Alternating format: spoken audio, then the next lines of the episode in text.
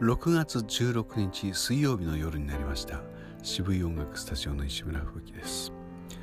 ここのところやはり雨が多くて、えー、この雨に対してカッパを着て自転車で通勤をしようという意欲にちょっと欠けるところがあって、えー、今までまあちょっと頑張って自転車で経費節減を、えー、毎ね、1年近く続けてきたので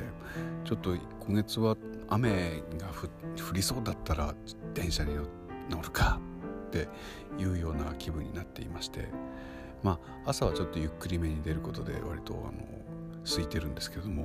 帰りですねあのびっくりするぐらい混んでたりすることがあるので驚いています。いやびっくりするぐらい混んでいることがあるので驚いていますっていうのはまた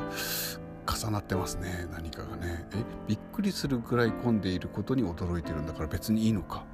なんてことを、え思ってしまいますね、えー、今日も頑張りました。